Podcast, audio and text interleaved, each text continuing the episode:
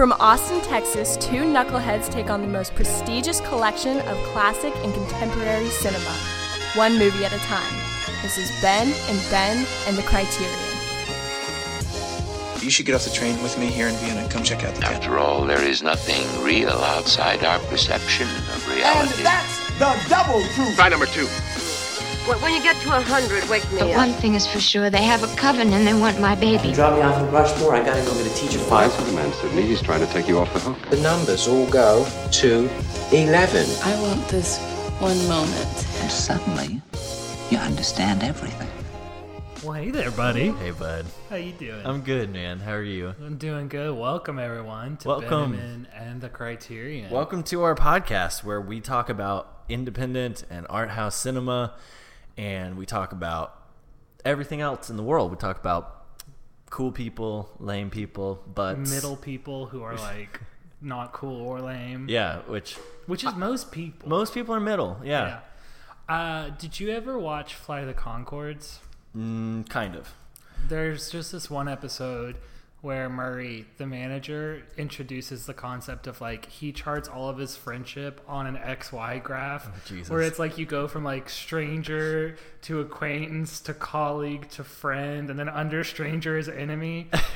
but he was like explaining all the different levels and he's like strangers, which is most people. But Mm-hmm. my favorite is at the end, they go from friend and they get in a lot of trouble and they get moved back down to stranger because it's just a point system. It's not like so he's like, well, I guess I'll see you guys at the meeting we have tomorrow. It'll be weird because we'll be strangers, but uh, That's so funny. Yeah, I. oh, one other one other thing about it. that. He brings his uh, like I guess assistant in. Mm-hmm.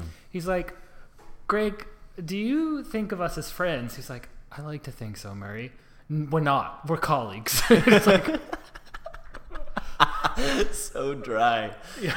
So dry. I Flight of the Conchords was big when I was in uh, middle school and high school, and I had a lot of friends. When we were. When we were. we're and the same age. I'm not that old. That's true. and I had a lot of friends who watched it, and I thought they were sophisticated for watching it. And I wasn't sophisticated. I was just like, I mean, "What's it's like a on?" musical comedy show. It's not like Right. It's not like they're reading. But you know when you're like 16 and you're like, wow, these people have interests. They have things that they they go to see shows. They've shit. moved from from uh, what's the Disney Channel to the HB. They they moved from That's So Raven to the Colbert Report. they're so worldly. they they care about world That events. no, that was legitimately my thought process. I was like, oh man, these people think about politics. I need to start thinking about politics. Colbert Report would be funny if I knew what this whole politics was all about. Yep. I was like, I'm glad he talks in a goofy voice. Because I can at least I can those understand hints. I can just laugh. If I just laugh when everyone else is laughing, they'll think I know politics. Dude, that's that was like my life from like age 11 to like 23. to last week. Sometimes when I can't hear, because like my hearing's all right, but a lot of times in like loud places I can't hear, Mm-hmm. Yeah. so I'll just like laugh along to be a part. Because Mm-hmm. I'm like, I hate to be the guy. Can you speak up? Wait, what? What? What would you say? what what happened? What? Can you can you tell the joke again and we You can all laugh together? You dropped it to the door? Do you? Oh, the floor. Oh, Me too. I dropped to the floor. Oh, God, Sometimes. this is fun. We're having fun.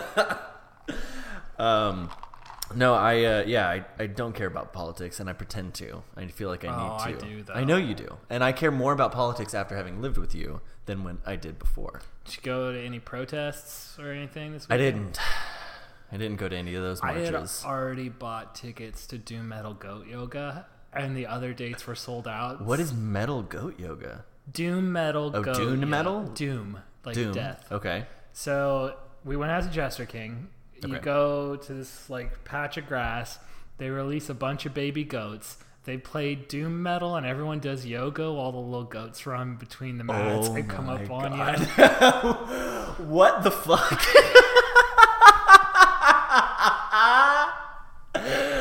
Who was so high when they came up with that idea? Well, so here is- I, I've tried to place put the history together for us. Please so do. First of all, give me context. the teacher Uh, of this class looks like she hangs out with a lot of metalheads. Like she's got this crazy hairdo, and she talked about how I'm just she- picturing Amy Winehouse.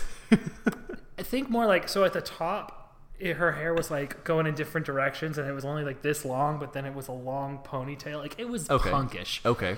And She was like, I did this while I was mad. she's like, "This is a girl mullet," and This is a gullet. Anywho, she talked about how she like did her yoga training and it was big on like Gregorian chanting and all that kind of stuff. And she was like, that's a really high barrier to entry for most of the people I know. Yeah. So I wanted to make it more relatable. So I started doing doom metal yoga because all my metalhead pals could be like, oh, I love metal. I'll hmm. come stretch while I listen to it. Gotcha. At the same time, goat yoga got big on the internet. There was some other place where they were doing goat yoga. It became a fad right. they I, they I think some other groups started doing it in Austin, and then they were like, "Wait, we're doing doom metal yoga at Jester King. They've got baby goats. Let's put these together. Hail Satan! March doom metal goat yoga celebration.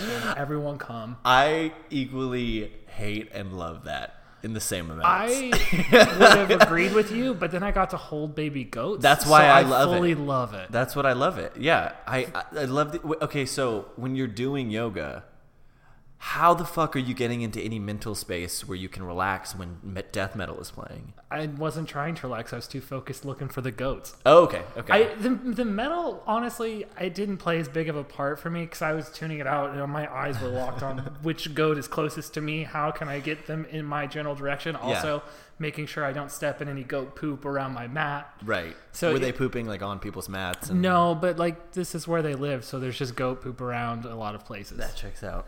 And there was some great times when like a big adult goat would come up to someone's mat and just lay across the middle of it, like when you're trying to stretch, and it's just like, what do I?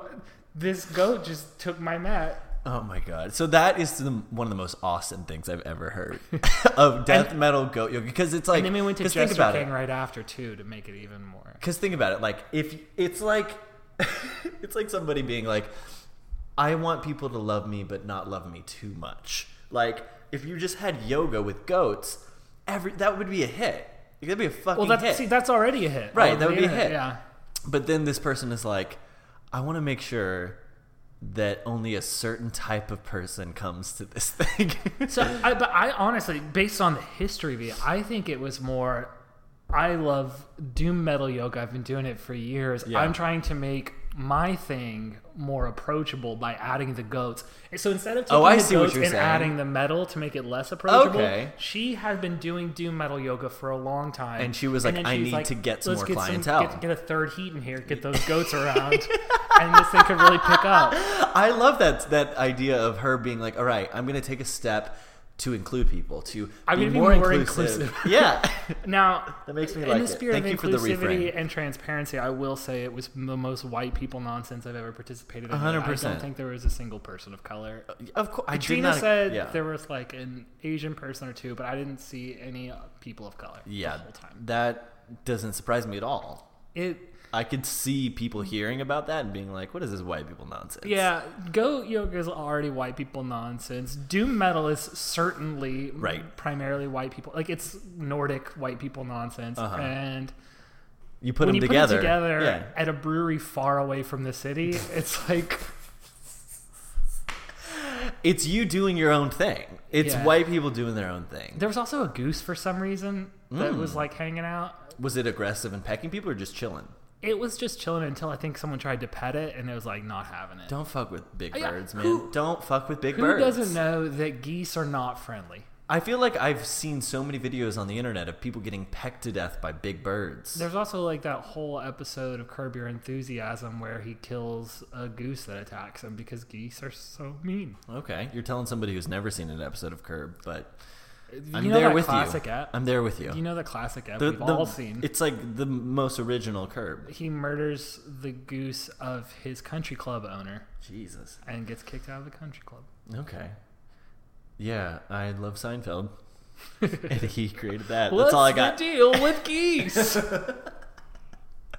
No, I want to go back to that idea of you, of doing your own thing because that's exactly what the movie that we watched for this week is. Uh, Yes. An hour and a half into this podcast, want y'all to know we're talking about John Cassavetes, A Woman Under the Influence, and you guys, this movie is huge. It is massive. It is widely regarded as one of the most important, earliest independent films in the history of cinema. Um, let me give you all a little backstory. Uh, so, Women Under the Influence is the 1974 American drama written and directed by John Cassavetes, uh, starring his wife Gena Rowlands. And Oh, I didn't know that. Mm-hmm. And I want to give you. Okay, I'm going to read you some of the background because this movie is insane. Like, Okay. t- so in 1974, what else was coming out? So The Godfather Part Two. Uh, I was, I'll look that up later. But like, for this movie to come out when it came out, it is so incredible what he had to do. So he wrote it um, with his wife. Uh, when when his wife Gena Rowlands expressed a desire to appear in a play about the difficulties faced by contemporary women, um, so he wrote it. But when he wrote it, Gena Rowlands read it and was like, "I don't think I can do this like eight times. You know, like perform it over and over. It's so intense." So he was like, "Okay, well, I'll just adapt it for the screen." Um, he looked he, uh, he tried to get fi- uh, financing, but everyone was like, "No, no one." And a quote is, "No one wants to see a crazy middle-aged dame." Great. so he, I'll wait till you're done and then we'll so come back to he, so Cassavetes, without getting studio financing, mortgaged his house and borrowed from family and friends, one of whom is Peter Falk, who is uh, Nick in the film, the husband, uh, who liked the screenplay so much he invested five hundred thousand dollars into the project. Uh, the crew consisted of professionals and students from the American Film Institute, where Cassavetes was the was serving as the filmmaker in residence. Uh, he worked on a limited budget, and it forced him to shoot scenes in a real house near Hollywood Boulevard. And Gena Rowlands was responsible for her own hair and makeup. Wow. Um, upon the completion of the film, Cassavetes couldn't find a distributor, so he personally called theater owners and asked them to run the film. Uh, this basically was the first time in history that an independent film was distributed without the use of a nationwide system of sub distributors. It was booked in art houses, shown on college campuses. Cassavetes and Falk would, would discuss it with audiences. It was shown at a couple of film festivals, uh, and then it was nominated for two Academy Awards: Best Director and Best Actress. Wow. Did Yeah. he? Please tell me he made his money back. Um, At least. let me see. Because the, the fact that he mortgaged his house. So it says the box office he made six million dollars. oh, thank goodness. I think, yeah. So he made his money back. Okay, good. Because when Yeah. he said like he mortgaged his house, So he, um, this film was independent cinema at its finest during a time when you didn't do that. When Yeah. you go through studios to get financing, or you don't make the film. Um, but Cassavetes is the independent filmmaking godfather. He, he's huge. He is who uh, people tell you to look at whenever you are, if you want to go the independent route, you look at Cassavetes um, for the production, but also for the narrative and the style of filmmaking that he does, which is insanely empathetic to these characters. Um, this film, Gena Rowlands' performance in this film, is probably the most raw acting performance I've ever seen in cinema. Um, and it was made in 1974, but somehow her performance feels like it could happen today.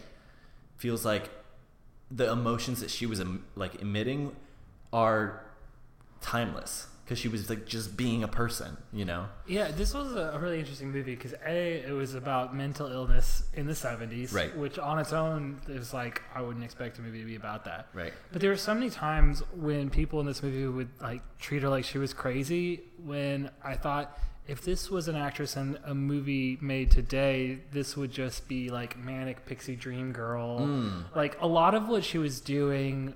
I could see Zooey Deschanel doing in a movie, and it would be fine. Right. Yeah, one of the things that is so interesting about this film is that there's not really a story, although we're kind of used to that. There's kind of, I mean, it's like It's it's her this woman and not quite rise back Yeah. from the ashes. Right. Um, but there's no there's no like normal plot. It's basically just the lives of this family in this house over a couple of months. Yeah. Um, and the the events that happen in the film are so mundane, and yet there's so much drama in them. There's so much conflict. There's so much tension in like every scene, even if it's just like Yeah. somebody singing. or like her standing on a couch. Or like her saying, "Hey, I've been gone for six months and I just got home and I don't want to have a party." yeah. Um, so the most important thing that you need to know if you've never seen this movie, um, as soon as Gena Rowlands comes on screen, she is magnetic. Like every time she is on screen, I can't look away. And there's a segment where she's not in the film. You don't even need to watch it. now, I will agree with that for 90% of the time, although when her hand was all bloody, I was definitely looking away for a lot of that. Oh yeah. So I but- forgot that I forgot you were squeamish about stuff like that. You know, I'm not a fan of someone slicing their hand open with a razor blade Right. in front of their children. Right. Call me crazy. It's pretty intense. um, yeah. So uh, one of the so I'm just, I've made a bunch of notes, um, but basically it's just going to be me pointing to moments that are heartbreaking in this movie. You mean the movie? the movie, exactly. Um, Although the end was nice. so at the beginning, Nick says Mabel's not crazy; she's unusual, um, and right away you understand that this woman is like off, and yet they're they're ordering their life so that they can still function with her in it. You know, Yeah. In many ways, she kind of like reminds me of my grandmother my mom's side Mm. because she's quirky, and I guess in the fifties you, well, I don't know. I, I could see her like being like, ah, screw him. yeah, Maybe not that, but like an equivalent. Oh, I just heck, get him out of here or something. I could see Rosie just going buck wild like this and partying all the time. So, in that way, I was just like, ah, right. it's grandma. And like again, this is another film, just like Ratcatcher, where it's it's a depiction of like real humanity versus like movie people. You know, um, with and like relatable family arguments or like, or or just like I um. So one thing that happens is uh. Mabel and Nick are the married couple, and they had planned a special evening. The kids Yeah. were going to go to the mom, their mom's house, her mom's house. Uh, they were going to have the night to themselves, and unfortunately, Nick's job the, calls him in. He has to stay super late. Uh, a water pipe bursts or something. I was gonna say his job. I don't know if this is just like something from the '70s. The job that he had doesn't seem like it's an actual job that one person would have in real life. like I feel like the John it was just. I mean, he's a Hollywood elite, not connected to real America, mm-hmm. and doesn't know what types of jobs a city contractor would have. He was like, "Let's put him in like hard hats and construction gear. We're good." Yeah, because at one point it's like the city called, and it's my job to go fix this water main. And this other piece, he's doing like deep mining outside the city. those aren't one job. those are those are done by very different people. It's a, one of the hardest things as a screenwriter is to come up with legitimate jobs that people have. Like what do other people do all day? Um, so the pipe bursts and Nick has to call uh, Mabel and tell her that he can't come home. And the call is heartbreaking because she's just sitting there, just like, okay, oh, yeah, I get it. All right, okay. She's cool." like just got her kids out. It looked like she was ready to have. she some- has she she got some lingerie out of a box. Like she was really excited about this evening, and he's and he was, I guess, too. But he just like events. he fought hard not to have to work that. It wasn't Right. like he was just like, "Oh, gotta work." Right. He like he yelled. into for a while. Unfortunately, unfortunate circumstances, he couldn't get off. So, Yeah. um, and she drinks a little bit, and then she goes to these bars. Um, and, drinks a lot. and it's so like so this this sequence is really really raw because it, what it is is it's showing Mabel when something goes wrong in her life, something that she wanted something and she didn't get it, and more than anything, the what I, the way that I read it um, was that when you feel unloved, there are the sad things that you do to feel and receive love. Um, that's what I felt that she was doing. Was she was going to have this amazing night with her husband. Her husband is gone, and I've definitely been in situations like that where I'm like, I didn't get something that I wanted, so you know, I didn't get some affection or intimacy that I wanted, so I need to go find it somehow. Well, I think it was also like, I imagine being a housewife in the 70s to be very lonely because you just see kids all day. Right. Like she's probably hasn't had a real conversation with an adult in a month. Right. And like this was her like her one night set aside for having adult conversations and Mm. fun and all Mm. that and now it was gone so she was like I've got to do something. Right. And so she goes to this bar and she sits down, like, she sits down next to a guy, and it's just like, I was just so struck with the reality of her behaviors. I was like, I've been there, sister. Like, you, when you feel rejected or when you feel empty and you're like, well, I need to do something to not feel this way.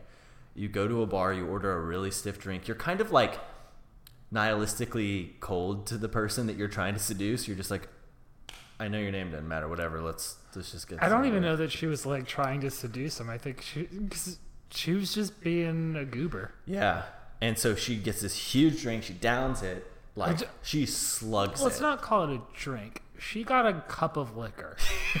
like a like a tall glass. Yeah, it's so if you if you guys partake, imagine you order a double. So it's like the big cup, you Yeah, know? yeah. You take that, you put in some ice, you you pour in the liquor, and right before you add the mixer, you just fill that space up with more liquor, and that's what she ordered. Yeah, and uh, the guy that is trying to seduce her, I guess, is like, "Oh, you're thirsty," you know, and and they cheers, and he takes a sip of his water. It looks like, or maybe some vodka, gin tonic, tonic yeah, gin tonic. She s- almost slugs the entire thing, Yeah, she chugs a glass of liquor. and I was just like, "Again, sister, I feel you. I, I- feel you." I don't think I could. Like, I would have to be so down in the in a moment to be able to power through that much liquor as well as she did. I would. Maybe I I'm just down all the time because I was like, I've done that a lot. I don't think. I don't think I have the constitution required to chug liquor anymore. yeah, I don't either. I, that's what I, mean. I don't think recently I could was like, I love do that. beer, and that's about it. I don't think I could physically chug that much liquor Well, I drink liquor now when I feel like she did. When I'm like, I need to stop. with no mixer. bad. Just a cup Well, of ice and like, shots. not like not like that in, intensely, but like liquor. I drink. I'm like when I feel bad, I drink that. So if you see me just hammer, I mean that's evident. It's like it's so cliche. Like somebody's going really hard. I'm Obviously, just trying to they're say not. I'm they're, weak. they're I best. would have to have at least a little to, like tonic or something. I can't. She just like she was a champ. Yeah, she I takes was it. She wowed. takes it. Uh, but then the liquor starts taking her. Real quick. Yeah, she gets a ride home from this dude. He takes her home, and uh, she is sloppy. She Mhm. is just falling all over the place, and she.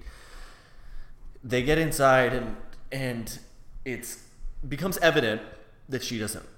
She while she is insanely intoxicated, she does not want to do anything with this guy. Yeah, she starts like beating him with her purse and Yeah, stuff. and he kind of uh, forces himself on her, and then she wakes up the next morning, and he- it's morning, and he's still there. So it is obvious. About to make coffee. Yeah, I don't. I guess in the '70s you could be a rapist and just stay in the house and pretend like everything's normal. I, or maybe he was just banking on the fact that she was so drunk she wouldn't remember. Remember, right? Yeah, horrific. Um, but there's a lot of horrific Or maybe interpersonal he just thought like experiences that happen. that's how she likes it, and maybe he was just like Right, because he didn't know uh, about Nick. Yeah. Um, so he, I guess he just assumed she's a single lady who likes to Likes to have fun. likes to imbibe and cut loose. Um, but quickly it becomes evident that she is a little off. very quickly. Yes. Um, she, I don't even remember what she does. she keeps calling him Nick and asking him where the kids are. Yeah, yeah. And like, She, yeah, yeah, that's right. Um, he splits, and then like real quick, uh, Nick comes back with all of his coworkers. yeah, he brings like fifteen dudes. Yeah. In construction. construction dudes, over. hungry, and uh, this is the first time he's seen her all since he called her. Like he hasn't Yeah. seen her yet, so he has just canceled on a romantic evening. And to make up for that, he brings a bunch of his coworkers and asks her to make Can you cook for fifteen guys real quick? No heads up. It's, Also, it's the all 70s starving. were insane. I would never ask anyone to do that. I would never ask anyone to cook for 15 people, period. Let alone if I had canceled like a romantic evening, evening with them and felt like I owed them something. Ugh. I can't imagine inviting that many people over on short notice, even if I lived by myself. Like, yeah, the idea of having an impromptu hangout of 16 people at my house just is wild to me. Yeah, and it's just not. It's just out of my experience. Uh, but they come over and she's yeah, like, I guess I don't work with the boys on the construction site all day, so maybe I don't know those bonds. Me neither. Um, and they start making spaghetti, and she kind of. It feels like she finds. A, she's like, "Oh, I have a purpose. I'm going to help. I'm going to be needed." Uh, so she's making this pasta for them or whatever, and it's going good. You know, it's going great, and everyone sits down and they're, you know, eating, and they slowly start to, you know, start having a good time and chatting and laughing and drinking wine. But the entire songs. time, you can see Mabel is like teetering on the edge. Yeah. Like, and it's incredible. This is one of the iconic scenes in this film for Gena, Gena Rowlands' performances, her performance, because it's like, you know, like she's about to slip and like make Yeah. some mistake. And you can see it in her face every second. Her eyes are just like darting from place to place. Yeah. know. And she does these small little missteps. Like she only asks the names of the black coworkers. Um, there are like three black coworkers, and she only is like, "What's your name? What's your name? What's your name?"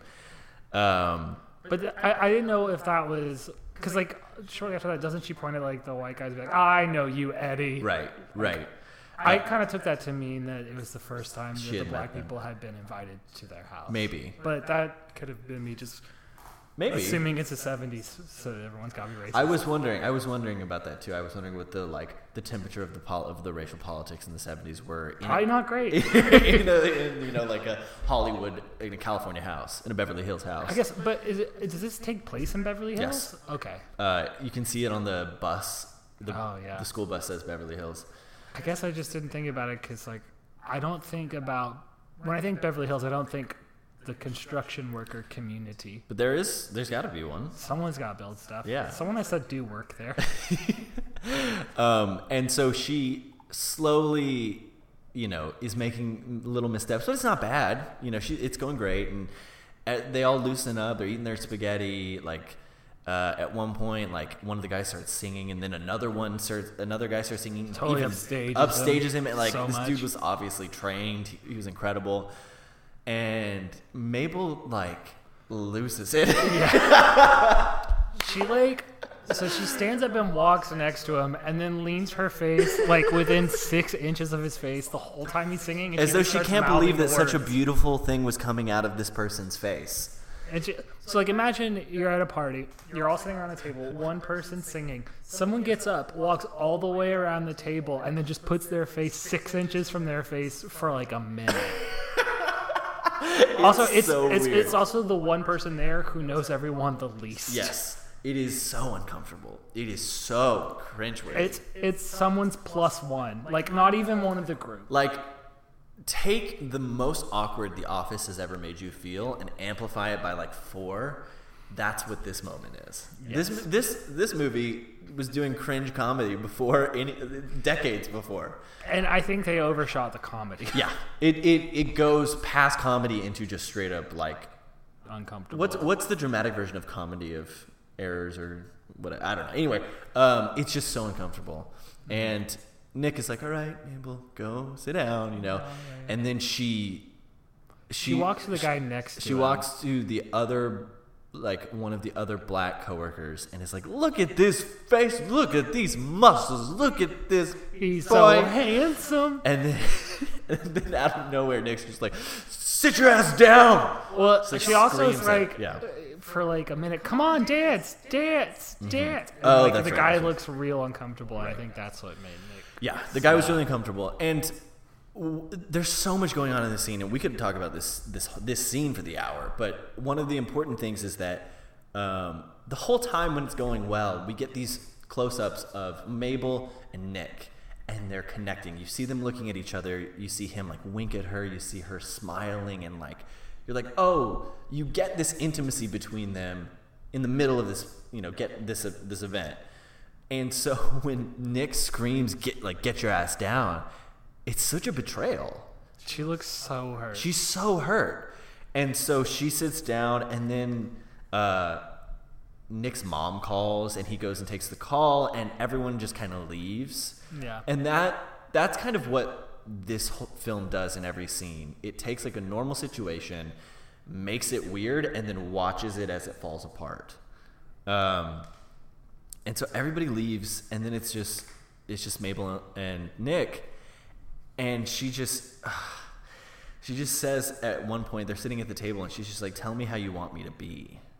yeah. And it's so heartbreaking, man. It's just a, because you we understand that Mabel knows that she's a little bit weird, whether it's from her own observation, but most likely it's from other people telling her, "Hey, you're weird. You're a wacko."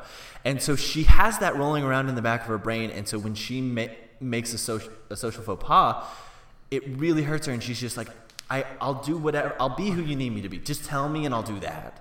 because I want to love you and I want you to be you to love me, and so just tell me what to do. It's so heartbreaking. Yeah. Oh man, and so and Nick is just like you didn't do anything wrong, which is like gaslighting a little bit, but like he's like trying to comfort her. He's like, no, you were fine. It's okay.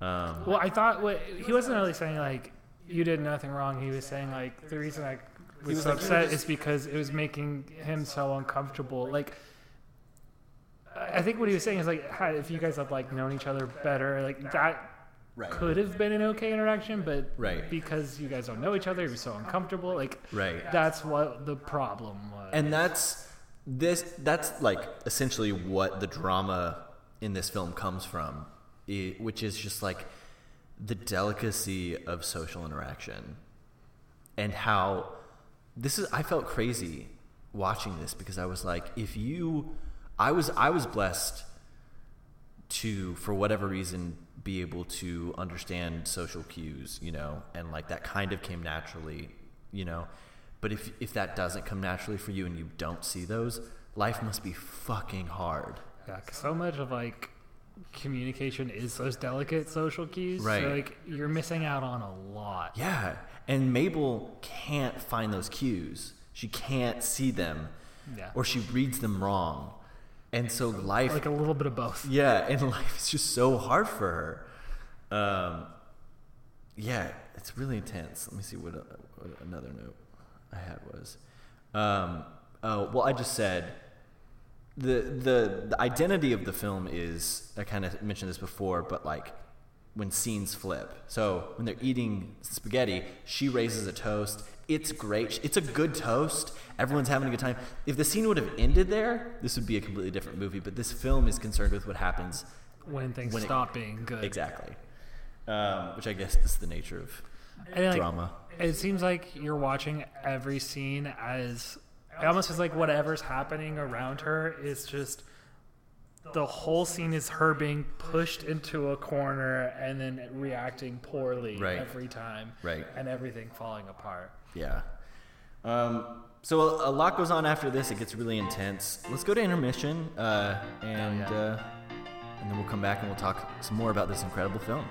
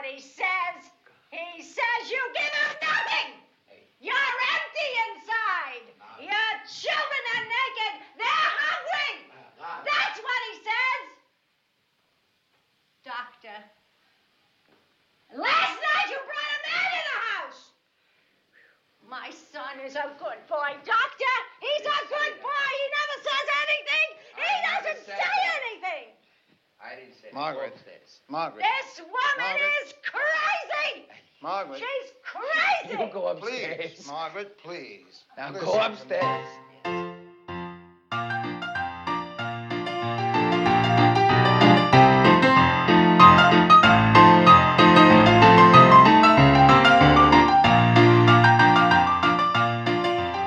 All right, y'all, welcome back.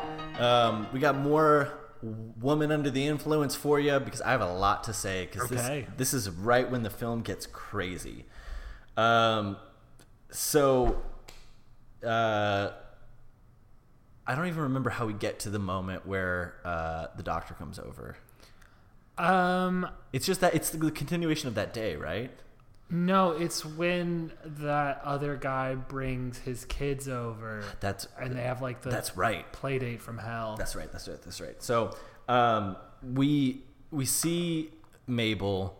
Uh, she's her kids go off to school. Nick goes off to work. She gets antsy. She goes and like runs like like a crazy stop, to person. hang at the bus stop, Yeah, she yeah. she's crazy. Yeah. um, and she brings her kids home, and this guy brings over his kids for a play date, and he's like, "Oh, I'm just gonna drop them off, and I'm gonna leave." I've got some stuff to do. And she's like, "No, you come, and we're gonna have a party." So We're gonna have fun. They, I'm stealing your keys right now. oh, did she take his keys? I think so. I missed that. Because I think like, I didn't see her do it, but then later he's like, "Can I have the key?" It would make now? sense. That would make sense why he stayed. Yeah. Um. So they go out into the back, and there. What plays? Uh, It's like Swan this- Lake. Yeah. Swan Lake plays on the radio, and she's just like, "All right, everyone, run around and dance and And then pretend to die at the end of the song. pretend like to die." And there's ballet. balloons, and it's like the kids are having fun. the The guy's like, "This is kind of weird, but okay, whatever." Um.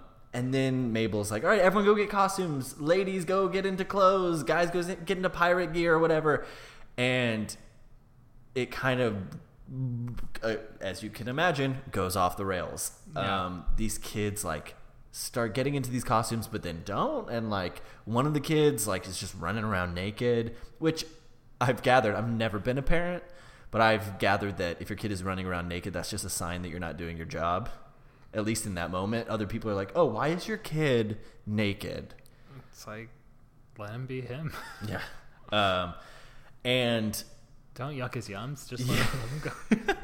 but the uh, the other dad is growing increasingly uncomfortable, He's like, I'm not really comfortable leaving my kids here. and he says he, he says, uh, "You've been acting strange. Do you realize that? are, are like, are you aware of that? Are you aware?" And it's just and like up until this point, we know that she's crazy. We know that she's that But- social cues are so important to her. So for him to say that, it was just crushing. Also, like, she thought this was going so well. Yeah. Like, she's on the phone, like, with her with her husband. Like, the kids are having a blast. Mhm. This guy was being a real curmudgeon at first, but like, Like- now he's dancing and having fun. I totally nailed the situation. Just like the empathy that is created in this scene is so tough because it's like she's trying to be a good parent and she's doing the best that she can and she just can't.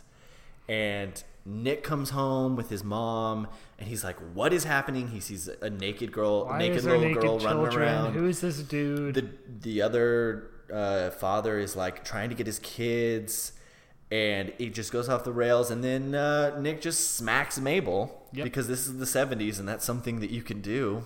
yeah, a, a few times in the film. Yeah. apparently. Um, so those kids leave, and then this is when we get to the doctor. Um, it's a little bit later. Um, Yeah.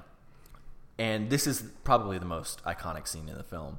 Uh, it's Mabel, Nick, Nick's mom, and this doctor comes over, and they're in the living room, and um, basically what's happening is Mabel is like a cornered animal, like a like an animal that is about to be attacked, is about to lash out, um, and you see it in her face, and they're trying to get her to calm down, and they're also trying to get her to calm down so that they can then commit her to uh, a mental hospital. Yeah, and they don't do a great job because No. they don't stay calm themselves at all. Nick Right. blows up in three different ways and changes his mind back and forth throughout Mhm. the scene, and it is a It is a mess. The whole scene, it's probably, I don't know, I would assume maybe 10, 15 minutes long. It is, the whole thing is volatile. It is just explosive. And Nick's mom at one point is just screaming. Uh, Everyone's screaming. She's like putting up the crucifix sign with her hand. Uh, towards the doctor, like stay back. Right. And the whole time I kept thinking, well, I, I thought a lot, so we'll, we'll get into it. One of the things I thought was how scarring this must have been for the kids who were upstairs to hear all of this happening. Just hear like a bunch of screaming, and then Right. later, like Yeah, yeah, yeah. they get in the thick of it. Yeah. Um, so I kept thinking about that. Um, just from the construction of this scene, it's it's gorgeous the way that it looks. It's just like an overhead light. They do several times they switch it up and I think they they change the shutter speed and it it gives it this like kind of like staccato like shaky uh action sceney type movement feel and it's just gorgeous. Um but it's just close-ups. It's just close-ups of faces and it's just watching behavior. And you're it's riveting even though like it's just people in a room yelling at each other. Yeah. you know? It really feels like something horrible could go wrong and they're just four people in beverly hills in a house. Um it's really it's really it's tough to watch it's really intense um but it's also it's also incredible when you think oh these are all actors this is not really happening This is, it- which is crazy because like everyone is at full speed, full volume, and it seems Mhm. like a tenuous situation. And uh, in this scene, I wrote down you experience the emotional whiplash that the characters go through. So Mabel goes through these swings of emotion of like everything's great to oh no, oh no, you Yeah. know, and we as an audience feel that, which is a, an incredible thing that's communicated through like picture and sound in 1974 to 2018. You know. Um, that we can go on this like emotional journey with these characters.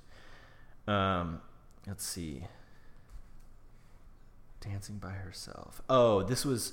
I, I made a note. Um, one of the uh, before before this exorcism scene, um, when she's in the backyard, before everything goes to shit, while the kids are kind of getting ready in their costumes, she goes out, out back and she's like dancing by herself. She's just kind of like got her hands in the air, Doing the Swan around, dancing. and it's just like this woman feels so much and that's what the that's where the drama and the conflict and the story come from because she has so many emotions that she can't handle and they just bowl her over and she's ill-equipped in herself and in her like immediate community to deal with this Mhm. and like i'm sure mental health in mental health help in, In the, the 70s. 70s. was not where it needed to be and so we get you know everyone screaming and screaming at each other. And uh and then eventually they give her that sedative right? Do they get it into her? Yeah. Yeah. and uh oh she delivers this line at the beginning of it. Um it's like so the nuances of this exorcism scene I, I that's what i just refer to it as. Um she says he's like uh he's like have you been feeling sick or something or like do you, have you been taking pills or something? And she goes she tries to deliver a joke and it's like inappropriate and no one laughs. She goes i got the hiccups a little while ago but i got rid of them and she says that and it's like oh that's something you would say to lighten the mood but no one's mood is being lightened and it just it just falls with a thud and you can just feel it. Oh it's so good it was such a good She's like, "Oh, we don't need a doctor here. Hiccups are taken care of." Yeah. Here we go. Um, so after that scene, I think it does it say six months later? Well, first, uh, he goes back to work and has like the day where he's yelling at everyone, like, "Don't keep your keep your ears out of my business." Right. Like, I don't ask me about my wife. And he, I didn't see exactly what happens, but it seems like he somehow causes a guy to, fall, down Yeah. something. I don't know down how he did an that. embankment. Yeah. Honestly, after the after the doctor scene, it's like it's like 30, 45 minutes of uh, of Nick and his kids, and I'm just like, I don't care. it's not about you. It's about Mabel, and I want you know. You are all side characters. Why are you taking kind of the screen? Yeah, and so uh, he yeah he somebody falls down. They you know try to help him or whatever, and six months goes by. Yep. Which, whew, Yeah, it's a long time. six months is a long time for your mom to be away, for a mother to be away from her kids, for a, a wife to be away from her husband. Jesus. Um, and so we see them. Uh, Nick takes his kids to the beach with a friend, and it's like it's like a cold. It seems like it's like a cold, maybe not cold, but like a winter day. It's like kind of overcast. It's like, not like beach weather. it's not a beach day, and they go anyways, and uh, they ride around in the back of this truck. Drink, and he lets his kid drink beers, which was really sweet. Like, yeah, I mean, it was like a irresponsible. sip. It was a sip. It's fine. Yeah, uh, I mean, they that one kid just What- slugs. One kid takes a few sips. But I mean, it was the seventies. The beer was probably like three percent. For was, sure. It was mostly water. For sure. um, yeah, so they uh, they go to the beach.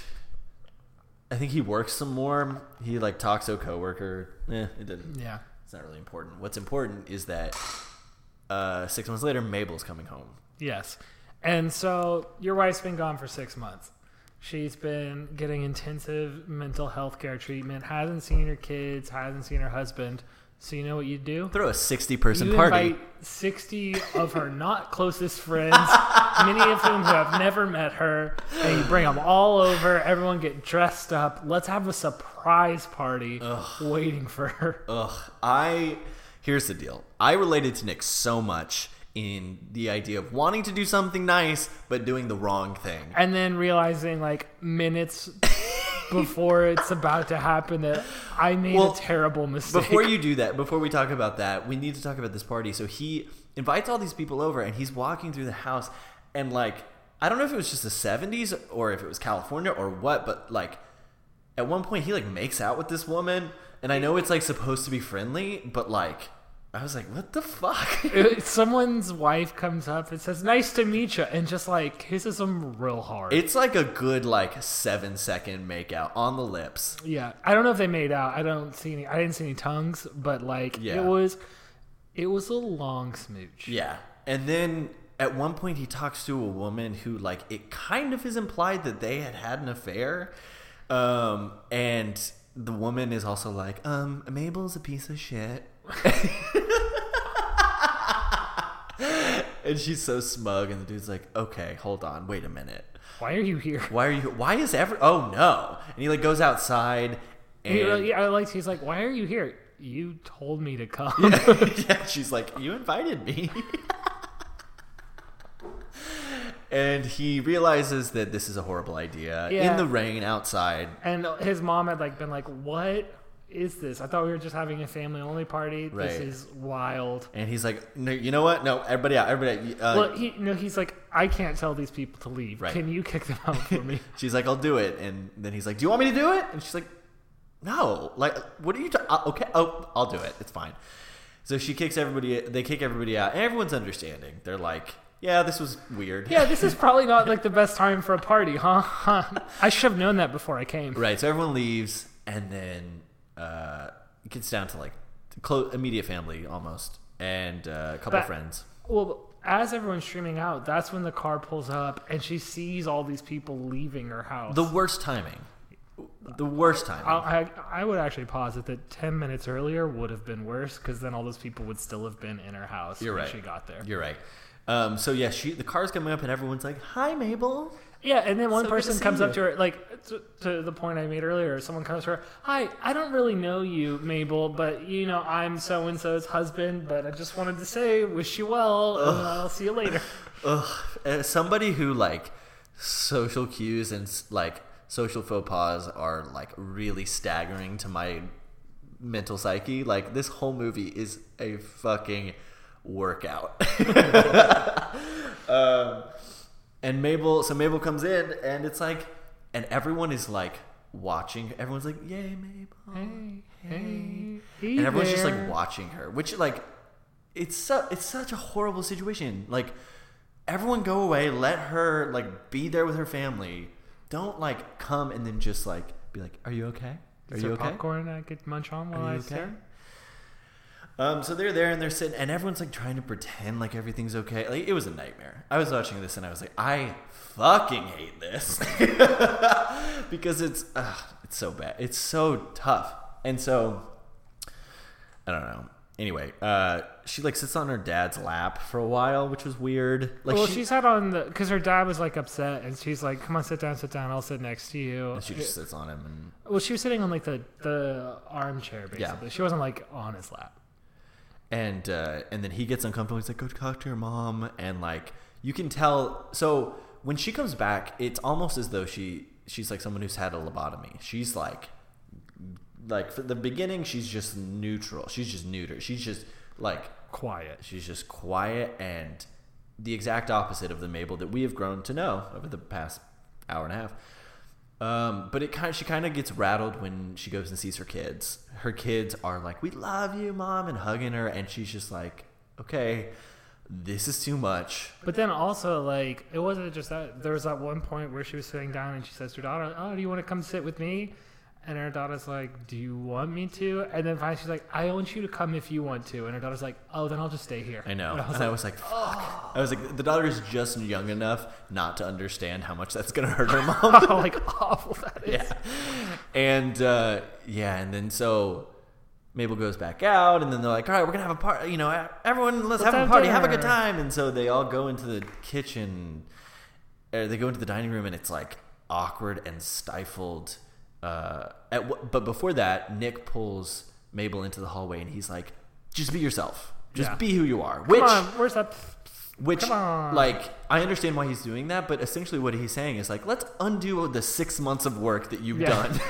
I want the crazy manic girl that I love. Screw these people. I want the, the old wild times back in full force. It was it was deeply unsettling to watch him just try to like deconstruct all of the progress she had made. Yeah. Um, so they get to the, the they're in the dining room and uh, and then Mabel goes into the kitchen.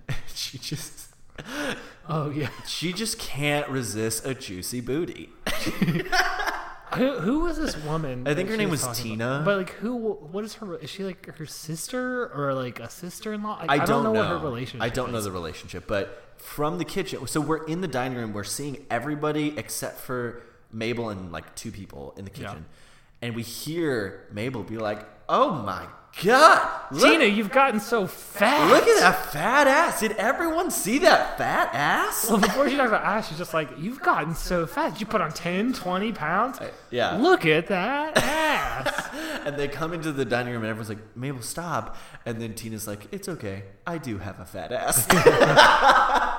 she's like, I love having curves. Get at me. Um, and then the we see that Mabel just like even after six months of work, just does not have it because Well, she also like Uh, very understandably is like, I don't want to have a party right now, and is trying. right. She's like, I don't have a party, and but the way that she communicates that again is a social faux pas. She's like, me and my husband would like to lie together. We're go to sleep. me and Nick would like to go to sleep together. And everyone's like, watch your language. And I was like, what did she say? Oh, okay. She didn't say that we're gonna go bang. Yeah, Like, I guess that's how you said it in the 70s. I guess. But yeah, she keeps repeating like Nick and I would like to go sleep together, and everyone's like, "There are children present." She's like, eh. and so Well, regardless, I would like you to leave. No, we're having a party. It'll be great. Right. This is going so well. and uh, I don't remember what makes everyone leave. well, so first, she like tries to do it another tactful way, where she's like, "Dad, can you just stand up?" And Mom, can you just stand up too? And oh, then, Oh, that's right, because Nick is asking her. He's like, "Be yourself. What are you doing? Like, be yourself." And she's like, "Dad, can you stand up for me? Can you stand up?" And then, Mom, could you stand and he up? stands up and And then he's like, "What? What is this? What's the meaning of this?" And his mom's like, "Do you not do not get it?" Get it? Like And Nick. he's like, "I will sit back down." yeah, I forgot about that. And she was just kind of crying for help a little bit. Yep. Uh, but then how, do, how does everyone get out of the house? Uh, I, I mean, I think it just gets so uncomfortable that eventually everyone's like, "All right, yeah, this is a horrible idea." so they all leave, and uh, and I don't remember how she gets up on the couch, but she's on the couch. Uh, Mabel and that's part of why everyone left is because she was on the couch dancing. Yeah. And then everyone came and saw, and they were like, "All right, everyone's like, great. "Oh boy, she's broken." we pushed her way too far." So they Well, all leave. See ya later. And Nick is like, "Get down there! I'm gonna smack you down." I'll pull you down. Yeah. Uh, and he does. He hits her off the couch. Real good. Yeah, he, right in the face. he just gives her yeah a good old smacking, uh, a good old '70s smackdown.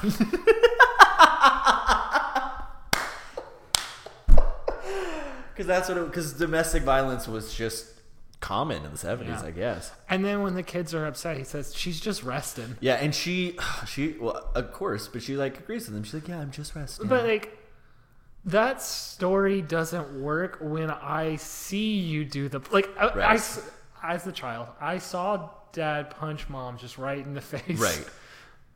So like that excuse doesn't really I wonder if you're remapping your brain. If you're like, okay, mom has to get into a restful state, and in order to do that, dad has to punch her. Okay. and she made him do it. Yeah. And so at this point, we get the the kind of like the climactic. Well, it's not even that climactic because it's not even the most intense thing that happens in the film. It's just the next thing that happens in their lives, which is uh, chaos happens. The kids Yeah. start running around. Nick is trying to put them to bed, but they want their mom. The mom grabs a razor. She grabs a, a razor and is trying to cut her wrist, I guess, or her hand. Well, it's not that she tries to cut her hand. It's that like she grips it so hard. yeah, he's like trying to shake it out of her hand, so she closes her hand. So I don't know if she was what she was trying to slice, but she, Yeah, she, did some sliced up her slicing on herself. Yeah. And the kids go up into bed and they're like, "We want mom." And so with like a bloody hand, She goes she goes up and tucks them. them into bed. And we again, this I feel like this is probably one of the best ways to understand Cassavetes and what, the work that he does. You go from this extreme moment of like emotional volatility to this like beautifully intimate moment. It's kind of like you, you kind of see the like how the kids bring her back down into like the situation cools down and Right. you can luckily end on a happy note Right. ish. Ish.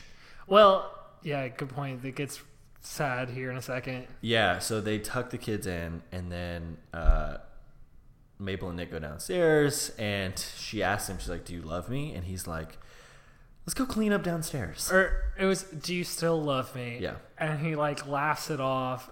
Like, so he go la- get the, way that he laughs, he's just like. You're like you're like you're like oh he's chuckling because he's like he it's so funny to him that she would think that he doesn't love her you know of course he's gonna say I love you and he's just like Let's, let's go go downstairs. and you're just like, oh, no. Um, so they go clean up downstairs, and as they're cleaning up, there's kind of. Oh, shit, I should have turned my phone off. Uh, as they're cleaning up, uh, there's a little bit of a spark that happens between them, and they, you know, just start cleaning up the dining room. Yeah, but it's still a sad. It's very sad. bit It's very sad. Um, yeah, it's it is such a it is such an incredible piece of film because it it like it feels like you're watching real people, you know, like all every moment feels real. Um, most most moments in film feel constructed in some ways, but this just kind of feels like we pulled back a layer and we just saw people's lives. and like some very stressful pieces of them. Yeah. Um, it's an incredible, incredible piece of work. Um, and yeah, And it- thank Steve Buscemi for recommending it to me. Steve, thank you. Come on the show. yeah. Um, I really, I was, re- I was really glad with this pick, and like, again, after watching it, I was.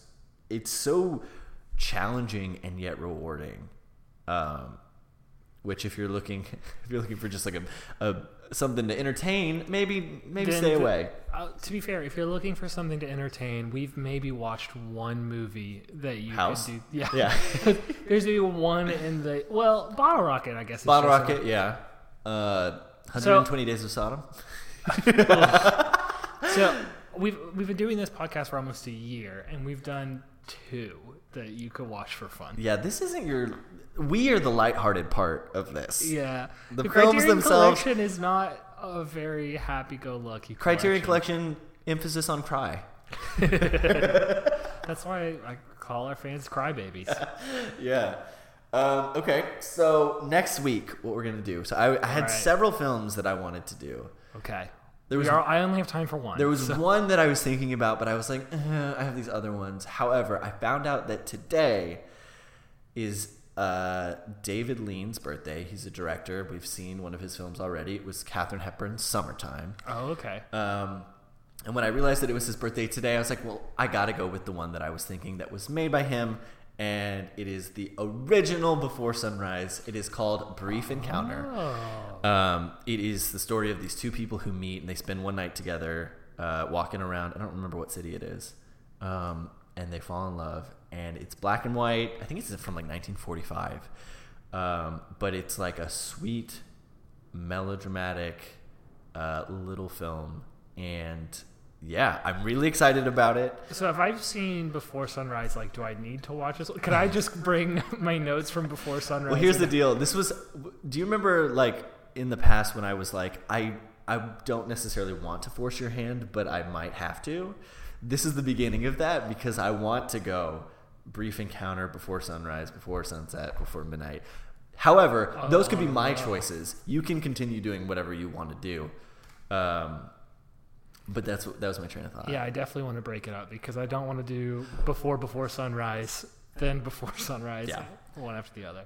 That might be what I'm doing. That might be. I'm gonna call this movie forever. It's to me, it is Before Before Sunrise. before before sunrise. this is what this movie is to me. Nighttime. um, yeah, so that's it. Uh, come back next week for Brief Encounter. It's on Filmstruck, so if you have a subscription to that, you can watch it. Um, and if not, uh, good luck finding it. Like most of the times we've watched a movie on Yep. the podcast. Um, all right, y'all. Have a good week. Uh, and Roll credits. Roll credits.